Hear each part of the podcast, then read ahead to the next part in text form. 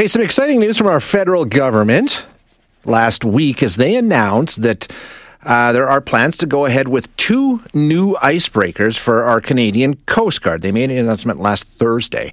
So the deployment of these two ships uh, is being called a game changer for the Coast Guard and the work that they do in patrolling the Arctic. So let's find out about it. We're going to chat with Timothy Choi now, who's a maritime strategy expert at the University of Calgary Center for Military Security and Strategic Studies. Uh, Timothy, thanks so much for joining us this morning. Appreciate your time. Thank you for having me on, Shay. So, when we talk about two brand new heavy icebreakers, give us an idea of what a heavy icebreaker is. What kind of a ship are we talking about here?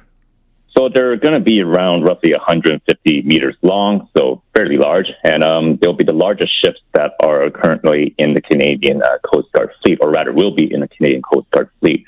And the thing about a polar icebreaker is that they're going to be capable of operating in the polar seas, um, especially Canadian Arctic ice covered waters for nearly basically the entire um, year, which right now we don't really because there isn't really much of a need for it. Um, but as the ice, you know, weakens and there's more and more traffic that happens up in the north, um, there's going to be a significant need for these services um, provided by these icebreakers. Um, and so that's actually one of the interesting things about this announcement is that they actually confirmed that they do envision these icebreakers to operate in the north for the entire year whereas currently we really only do it for perhaps maybe nine to ten months of the year, um, and we leave the you know, deep winters basically we just leave it and un- uncovered. Yeah, my understanding is we take the one icebreaker that we have and send it for maintenance during the really, you know, most winterest months, I guess. Uh, this now will have overlap, so we'll basically have a presence in the Arctic year round, correct? That's why they're considering this to be a game changer? Yeah, so actually, that was um, you know it's really nice to hear the government actually say that explicitly that they actually do that. One of the reasons that they want to have two icebreakers is to have that continuous annual you know 12 months of year 365 coverage. Um, of course, I, even with two, there's still going to be in- moments in the you know throughout their lives, they're, and they're going to be in service for well over 40 years. You know, if the current icebreaker is any indication, there's going to be times um, within their service life where they won't be able to do um, you know continuous coverage because there'll be some periods of maintenance that require much longer than the three months that they're currently scheduling for them. And you know every several years, um, you know ships have to go under a deep major overhaul that includes such things as you know taking out the entire engines and basically replacing them wholesale or making sure that you know all the different parts are replaced. And so you know if we actually want to have you know continuous coverage for their entire lifespan what we could actually really use is actually three icebreakers. Um, and that would be a much more uh, secure and much more certain um, arrangement. Nonetheless, of course, you know, two is still better than one. Yeah. And up until now, um, the for the last ten years, when we've been talking about having a polar icebreaker, the assumption has always been really the plan was always been to just build one. Um, there were talks about, you know, oh, if we have the extra money, maybe we'll just throw in a second one. That'd be very nice. But, you know, that was never actually confirmed until today, or rather this last week. So, yeah. What, you know, if, like you say, there's going to be increasing traffic up in the north. Um, that's the expectation anyway. But what kind of work are they doing? Like, what, what's, what's our Coast Guard doing up in the Arctic in those nine or 10 months they're up there now? Yeah. So, um, when we talk about the Coast Guard icebreakers, icebreaking is really a means to several different ends. Um, but what sets icebreakers apart from other ice strengthened ships, such as you know our Harry DeWolf um, Navy ice capable patrol ships, or you know ice strengthened commercial ships, is that these icebreakers they're meant to actually break ice for other ships, and you know be able to break that ice so that they carve a wide enough path for commercial shipping or even military shipping um, that can't get through the ice themselves. And breaking the ice also ensures that some of that shipping can resupply remote communities because, you know, uh, a lot of communities up in the remote north, they don't have easy access to uh, cheap supplies. And so, you know, every once a year, they'll have a large contain- cargo ship come in, they drop off supplies, and they're supposed to last for that for an entire year. And if something happens, they're, you know, kind of SOL. Um, and, and so having a year round Arctic presence really helps to give some flexibility um, if anything goes wrong. Um, and sometimes they also break the ice so that those communities can actually sail their much smaller vessels out to do some fishing or recreation, et cetera, et cetera. Um, they can also, you know, deploy scientific instruments in ice covered waters, right, which yeah. right now, you know, we're really limited to doing that only in the summers. Um, and so being able to go up there the entire year, you can do that.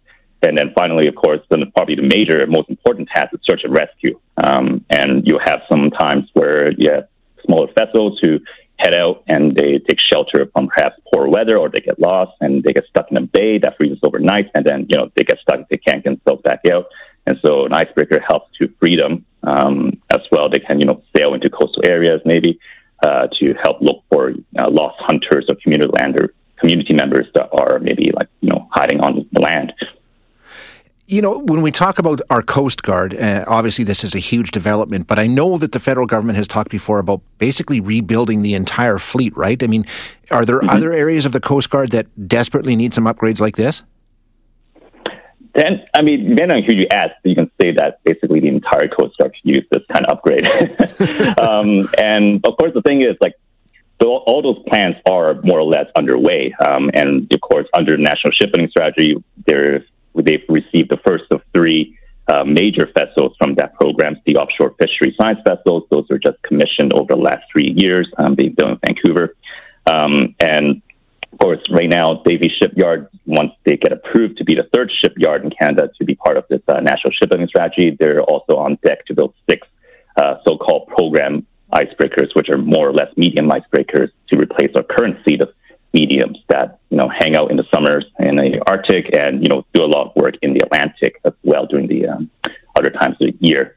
And on top of all this, they're also you know um, scheduled to Seaspan is scheduled to build uh, 16 so-called multi-purpose vessels, and these are you know they'll have a light icebreaking capability for use in you know the Great Lakes and St. Lawrence rivers. Um, there as well while conducting all those other Coast Guard duties like search and rescue or buoy tending um, and aids to navigation maintenance and you know such things like mm-hmm. that.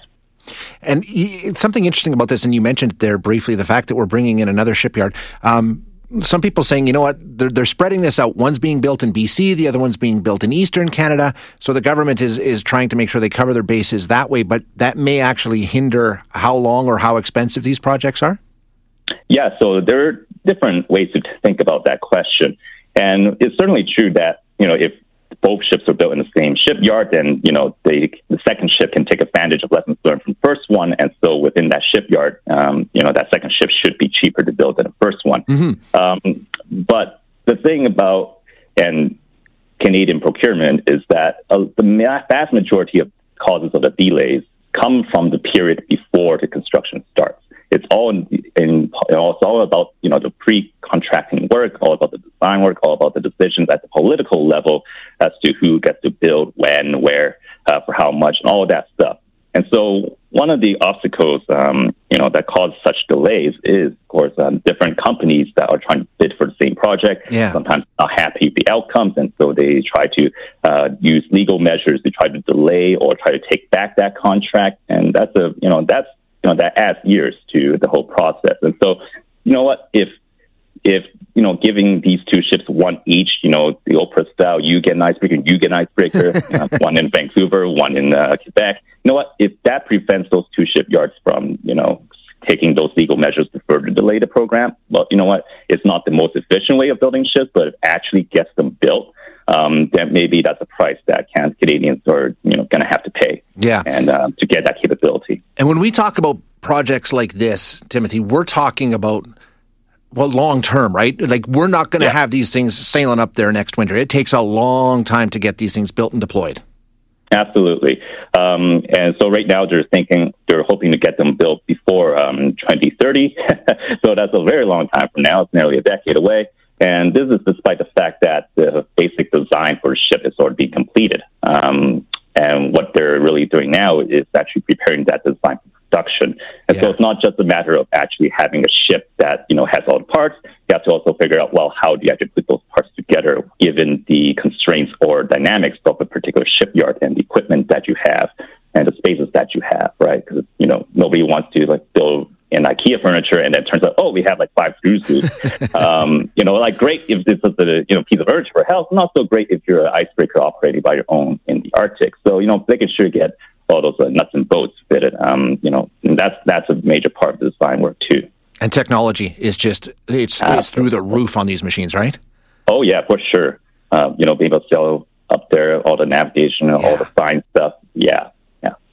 very interesting. Thanks mm-hmm. so much for that, Timothy. I appreciate it.